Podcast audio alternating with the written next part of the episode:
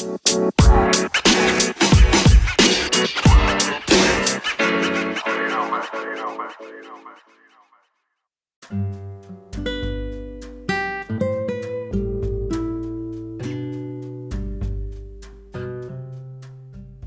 everybody. John Branning here, welcoming you to the latest episode of my podcast, This Week at the Trump Poems. The coronavirus outbreak certainly sucked up all the oxygen this week, Uh, perhaps literally. So, four of this week's five Trump poems relate to that, and one has to do with a judge calling BS on a top Trump appointee. So, let's get right into it, shall we?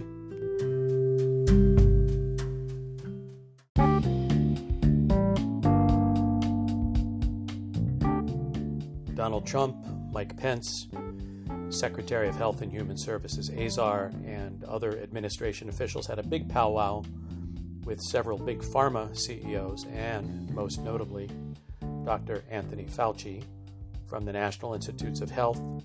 Uh, he's a man with a sterling reputation in the medical community, was a leader in the fight against AIDS, has served, I think, six different presidents, and along with Rush Limbaugh, is a recipient of the Presidential Medal of Freedom. And during this meeting, Trump did not seem to understand what was involved in testing a vaccine before administering it to potentially tens of millions of people. And so our Trump poem about this is called The Pharma in the Dell. I thought that we'd have a vaccine real soon, in a couple of months, perhaps even by June. I felt optimistic, but then I got grouchy when told that was incorrect by Dr. Fauci. The meeting I had with Big Pharma, enjoyable, right up to the point where they mentioned deployable. I thought going in I knew what to expect here. Imagine my shock when they kept saying, next year. This testing requirement puts me off my game. My preference, as always, is ready, fire, aim. I said three to four months. Their answer, not quite. They insist for some reason to do it the right way. They don't understand what's at stake with this virus. In just a few months, my first term will expire. Thus, resolving this health crisis, highest imperative. If this tanks the stock market, there goes my narrative. To pay for this effort, the window is fleeting. I'm holding back dollars first earmarked for heating. There's millions who risk death if we can't stop sneezing. So what if a few thousand folks die from freezing? I don't like the way that the Dems have mistreated me just cause I downplay the impact repeatedly. I'm not that concerned about who gets infected. My big worry here will I be reelected? I seem not to hear what these CEOs say. It's clear a vaccine is still one year away.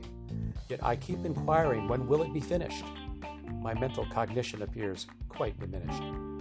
There's one thing no one in the room seemed to question just what motivates my hand washing obsession. The brunt of this virus, unsure just what will it be. So I'll wash my hands of all responsibility.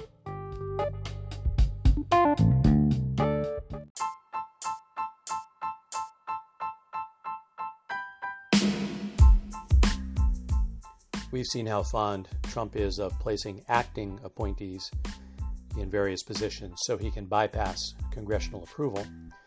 And this week, a judge pushed back against the ascension of Ken Cuccinelli to the top immigration authority position in this administration, saying that the process that had put him there was illegal, and as a result, all the policies Cuccinelli enacted in that role, which he refuses to step back from, were null and void. So our Trump poem about this is called Lion of Succession.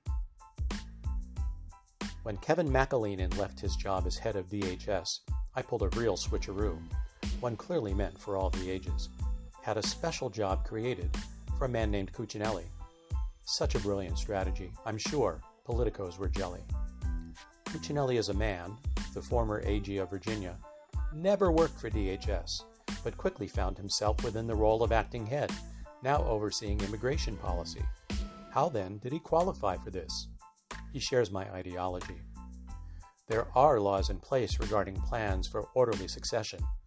Here, a judge has ruled the way I handled this was a transgression. Second in command is who should fill an open vacancy, not someone who never spent a day within the agency. Now, this ruling means that Cuccinelli's role has been upended. Policies he put in place to punish immigrants, suspended. When he got the word regarding how this district judge had ruled, he laughed and said he'd resubmit his push for immigration cruelty. Cuccinelli's stance he feels the legal issues here are minor. When it comes to immigration, he's my number one hardliner. I like how he's handled this, refusing to accept the ruling. Just like him, I won't leave if I lose this false campaign. No fooling.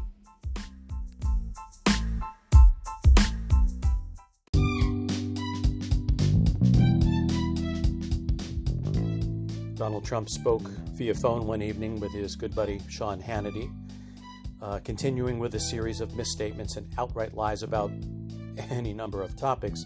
But the headline item was his hunch that the actual mortality rate from coronavirus was not the 3.4% currently determined by the World Health Organization, World Health Organization, which admittedly may go down as more cases are reported, but based on current data, that's where they stand, and they're the authorities. Uh, but Trump said it was well under 1% based on that notable authority, Donald Trump. He also suggested it was okay for people to go to work who had just a mild version of the virus. So our Trump poem about this appearance is called Thrown Off the Percent. Now, this is just my hunch, since you know I'm no physician. But the death rate from this virus, which is pegged at 3.4, has been overstated highly. I would say my intuition is the numbers under 1%. All other claims, ignore. Disregard the easy cases where someone's asymptomatic, since there's many people who get better while at home they're sitting. They don't ever see a doctor, making counting problematic. I can see into the future to predict this. I'm not shitting. Pay no mind to all the experts, since there's no one with more insight. I've got all the facts and figures right at hand, though just between us, I don't need them. In all history, there's no person who has been right more than me on any subject. I'm a very stable genius. If you've got a mild case, a little headache, or the sniffles, it's okay to go to work. Don't be concerned that this exposes all your office mates. This contradicts the statements by officials who say stay home, notwithstanding any lack of diagnosis. I'll say anything to underplay the impact of this crisis, make up numbers, put more pressure on the Fed, claim vaccines coming. I'll use sleight of hand and tap dancing and smokescreens to disguise this. The reality of how I've handled this so far, it's numbing.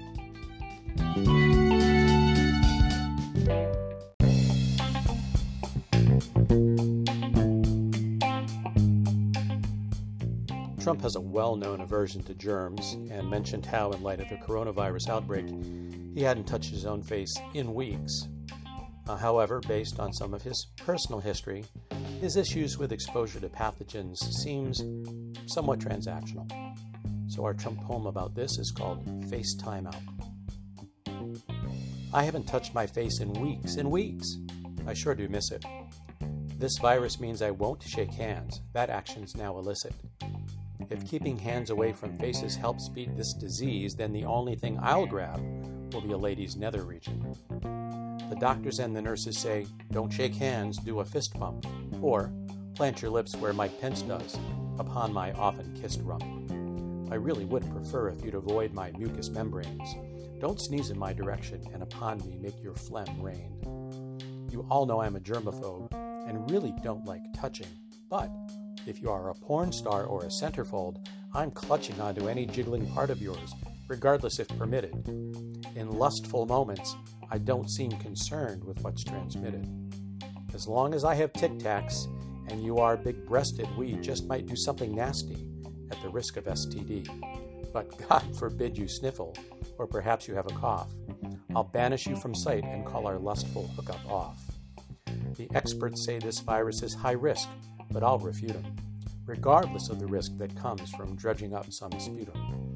It's my job to dictate what our response is to this health scare, so, ladies, please don't touch my face, but you can touch me elsewhere.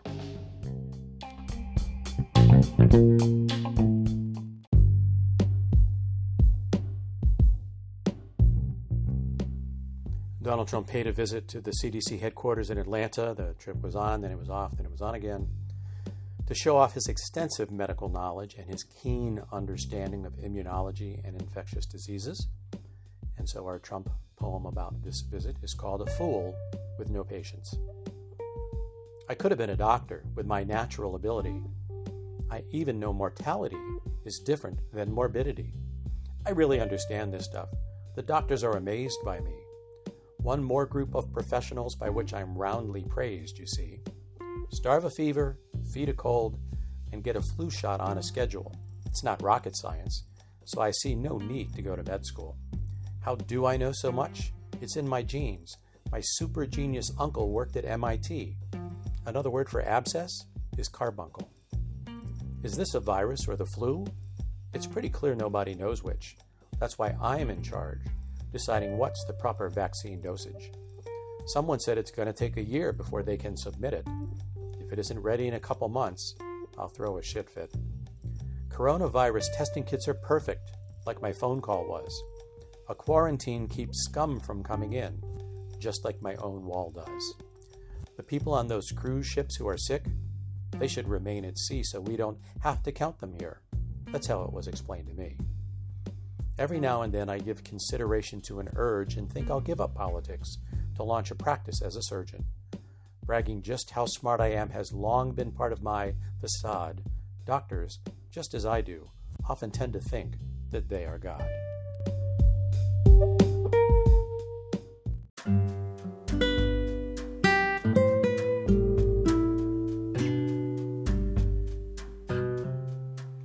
That wraps up this week's episode of the podcast. I didn't permit myself sufficient poetic license uh, this week to explore some other topics. Uh, another judge all but called Attorney General William Barr a liar regarding the way Barr rolled out the Mueller report last year. Uh, a big setback in the Remain in Mexico program, and the appointment of yet another new chief of staff, Mark Meadows from North Carolina, replacing uh, Mick Mulvaney. But I'm sure I'll have something to say about all of these topics next week, along with any other late breaking developments. So thanks again for tuning in. Uh, you can follow along on the website, thetrumppoems.com, the Facebook page of the same name, The Trump Poems, on Twitter via at The Trump Poems 1, and remember to download your very own copy of my latest ebook on Amazon, Rhymes of Moral Turpitude the Trump Poems Special Impeachment Edition. Let other folks know about the Trump Poems, and I hope to have you join me again next week, so take care.